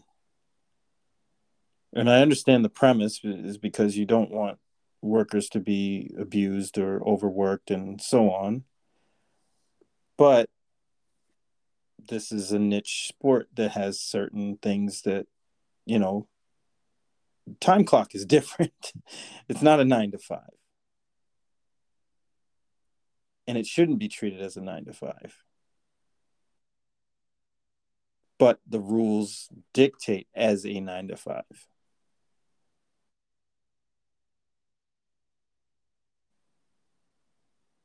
So it, you know, at least from a horse racing standpoint, those things can hurt rather than help. And you get into these weird predicaments that seem to come up or have been coming up often. Mhm.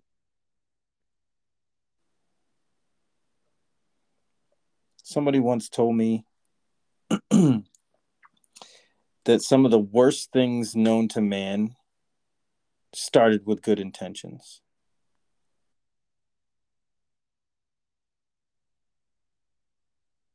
True. And that kind of sums up a lot of government.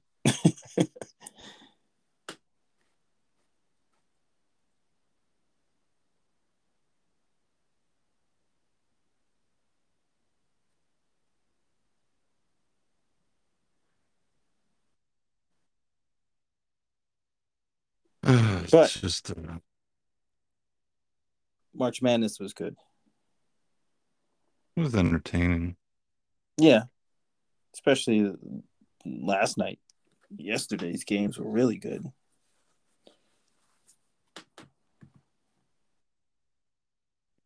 Yeah. Peacocks advance. Nobody had St. Peter's on their bracket unless they went there. Which is only even like twenty five hundred people. total. I don't even think the people that would put him on. Not not the way that you know the Calipari was a no show. Ellen in for years. yeah.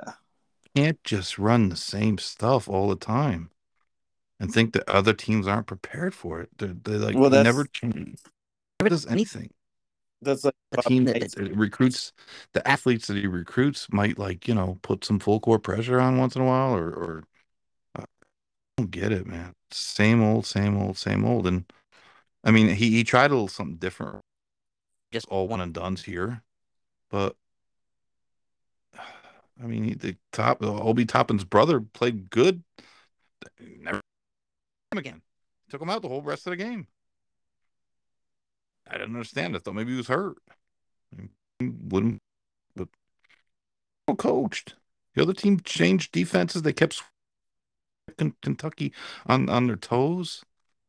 You know, they heels. They, they just kept, you know, and then and same same. Uh, years obviously. I mean, they came back and won again. So it they're wasn't a a good fluke. team. but- Right. Calipari is. You know, want to give him that's all the time. I don't know why. I don't want either. I, it, it- it's weird to me. And I, yeah, like Gillespie and all those other, you know, that guy wasn't very good, but champ, one championship. He's coached thirty five. He's won one. The UMass teams, he he, he was. Was a different coach. Stuff worked. I mean, he- Right. Now every- Derrick Rose at NBA MVP. He had him in Memphis and he didn't win.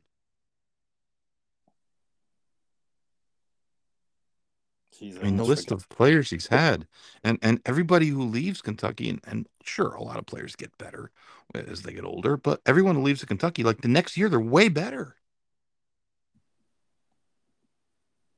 They're like, well, he, you know, he gets those players to share the ball and blah blah. blah. Well, maybe he shouldn't.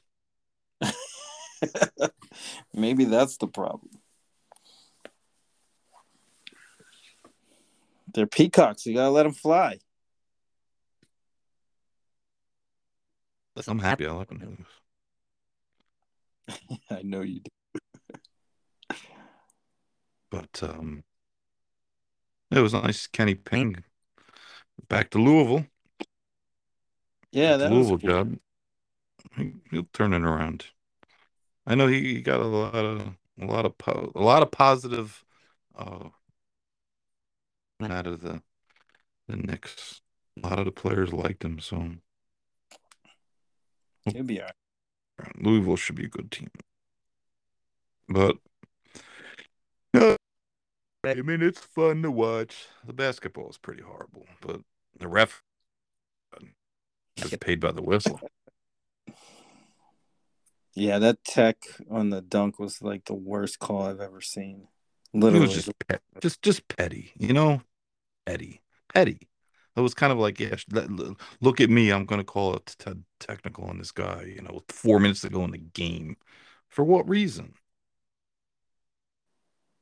No reason at all. And the guy didn't do it. No, it wasn't. I'm sure if you looked at the rule book and say, well, I don't know technically, but it's a discretion call. He just didn't need to do that. I mean, some of these, they're 40 minutes, 35 fouls. And and that's Yeah, just fouls. brutal.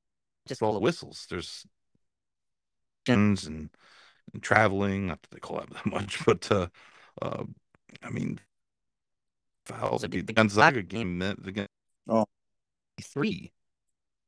53 Couldn't get a fouls wrist. in 45 minutes. hard to of get a the, the- some of the, the, the touch calls are just they they almost didn't so that when, when one of these touch calls and it's like oh well you know next time down the the other team gets a touch call and oh it's a little worse and then next thing you know Team A's got three guys in foul trouble, and Team B's got two guys in foul trouble, and right. It, it, well, I know my dad was, uh, you know, kind of coming through the ranks as a as a referee, and he was doing like NBA stuff, and they would teach them and tell them, you know, you want to try to keep the starters in the game because when when they're not in the game, the quality of play suffers. They need to start kind of teaching that way, it seems, in college instead of just, you know, having them just blow every whistle because you don't really need to. There's really no need to have, you know, however many 53 fouls. It's that's that's absurd. And it and it does affect the the whole rhythm of the game, the flow, and and the quality of play. It it it slows the game down. It's just not good basketball to watch. Above everything else. Mm-hmm. That's true.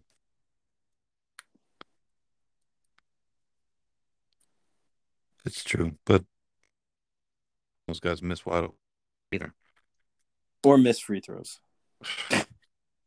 Man, that's a lost art, bro. Free for a reason.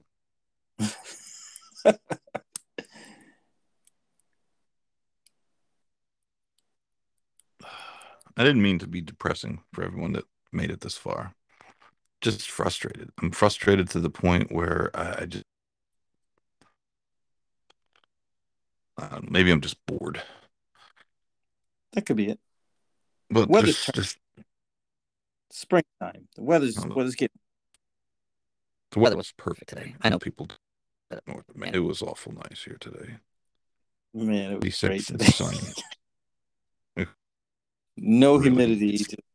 No, it wasn't real hot. It was like perfect today. Today was good.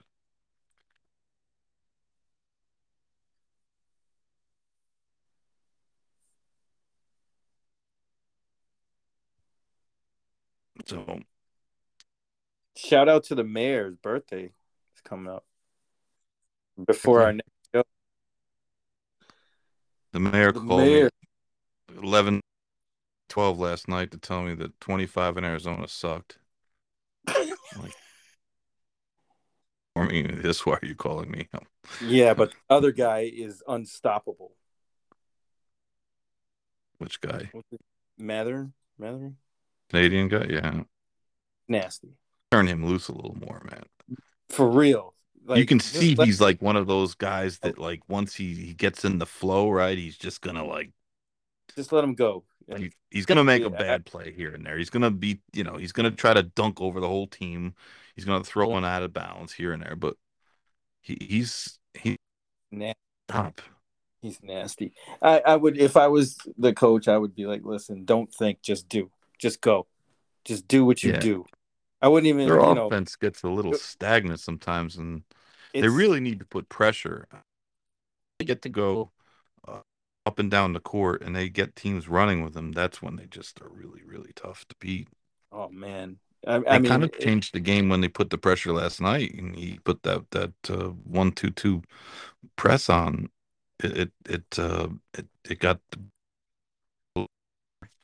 yeah, gave him but I, I always think of a guy like him in the sense that, uh, I don't know if you've heard this from Gilbert Arenas back in the day. You know, a few years ago, he said this publicly, and he's like, What's scarier? A pit bull on the leash or a pit bull off the leash? you gotta let that dude off. You gotta get him off the leash, man. you gotta let that dude just do his thing.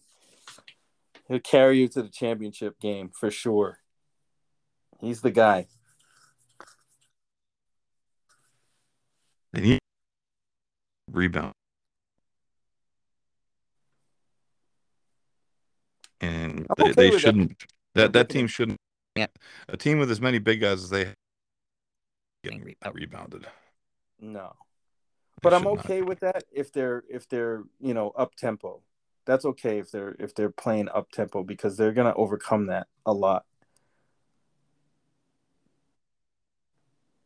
But you gotta let that guy go, man. You gotta be a wildcat. Let him be a wildcat off the leash. Yep. Man.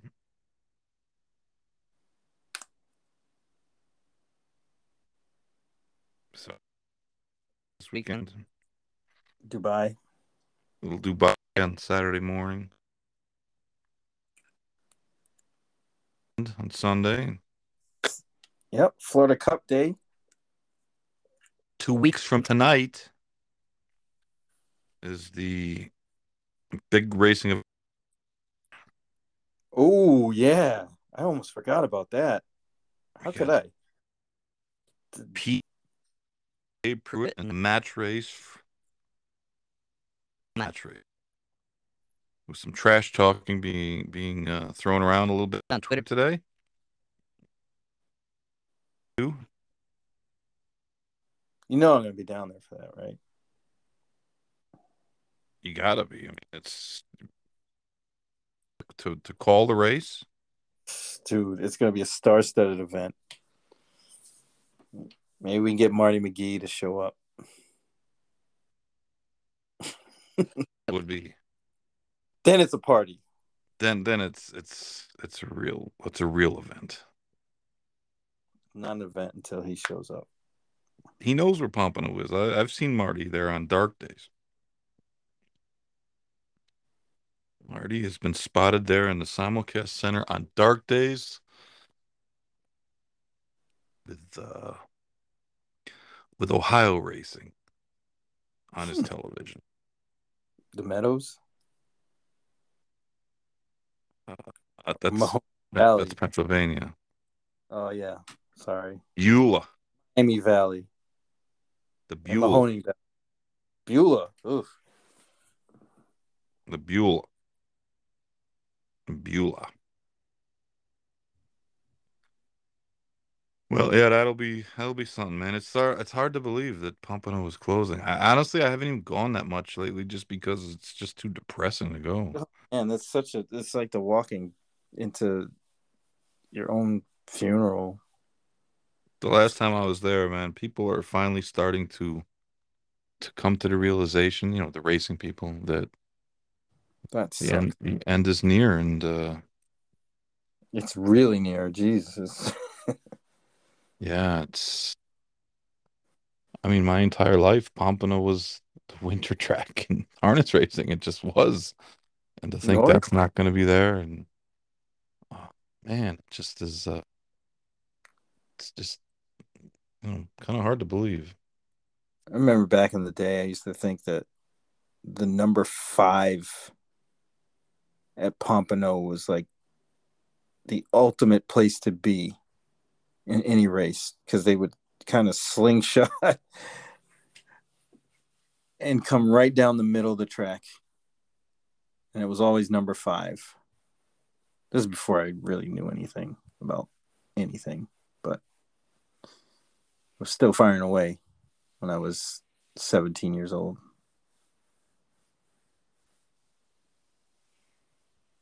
So always bet the five at Pompano. That was that was the golden the golden number. Yeah.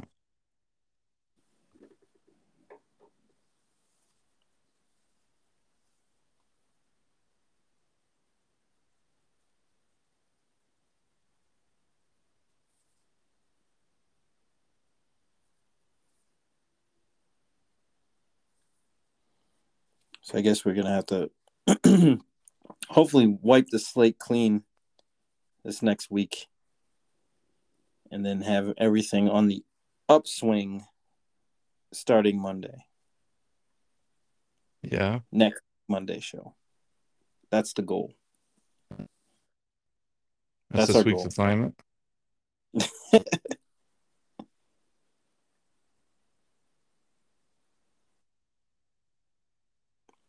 you know, like uh, you know, like those, like the pirate ship ride at the at the fair or at the amusement park, where it swings back and forth.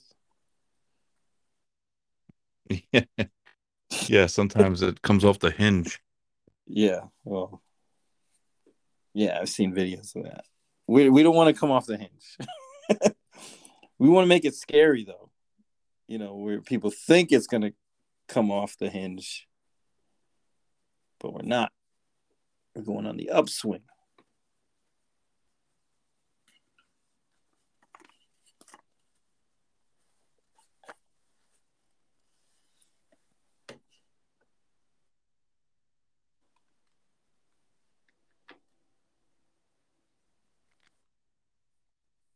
Only one way to go, right? Yep. Up. Up, Hopefully. up, up. Well, we've wasted enough people's time tonight. Probably need therapy after listening to this. yeah, we do. Not them, us. we need our heads checked. we love this game. We need our heads checked. Exactly. That's the truth. You have a good week, and everyone, thank you for listening. And uh, if you made it this far, you deserve another gift, like I did the other day last week. but um, yeah, Derby Derby preps are back next week. No Derby preps this week. That was probably the problem. No Derby preps. No, no Yeah. distractions. So, all right. Sounds like a plan. We'll uh, we'll talk to you ne- next week, Barry. And oh, you're gonna be uh Sunday, right? Are you going to be at Tampa Sunday? I will be. Yeah, this coming Sunday at Tampa for the Florida Cup. You're doing a little handicapping on the air, so Yes, and everybody. hopefully the the weather will cooperate this time, and I can wear shorts. be comfortable. Yeah, yeah. I haven't even looked, but I know it's got to be better than it was last time. Yeah, last- it's gonna be like eighty. No humidity, no wind. Perfect. There you go. Exactly, just like I like it. Your best handicapping weather. Sounds good. All right, my Well, man. like I said, man, everything. Thanks for listening, and uh, we will talk to you next week. Hey guys, I wanted to talk to you quickly about some of the changes coming to the Going in Circles Digest, which is our sort of weekly newsletter that we've put out that covers a, a wide variety of topics. Uh, just lately, we've added some guest columnists. Sid Fernando wrote a great piece for us a couple weeks back, and Julian Brown has really helped us out with some uh, excellent handicapping uh, articles, and we're going to expand on the handicapping, especially uh, you know with Julian's writing, who who used Julian used to write for American Turf Monthly, um, but it's something that uh, we we think people seem to be interested in, and certainly any timely topic is, is something that's going to be covered, and uh, we're going to do a lot of uh, our weekly previews, especially for the big days and, and the Triple Crown races.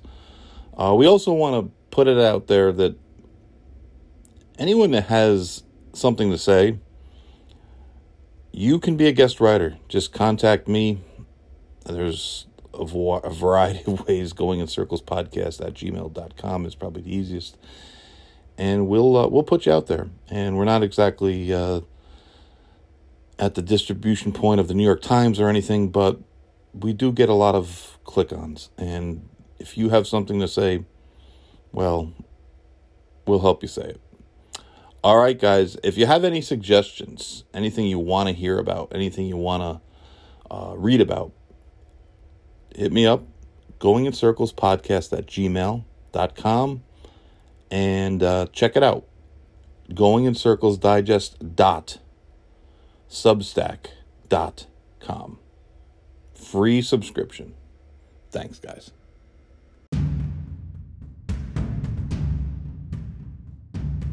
Hey, guys, I wanted to make you aware of a new company that's out there making some really cool apparel and other swag. Fan Tack.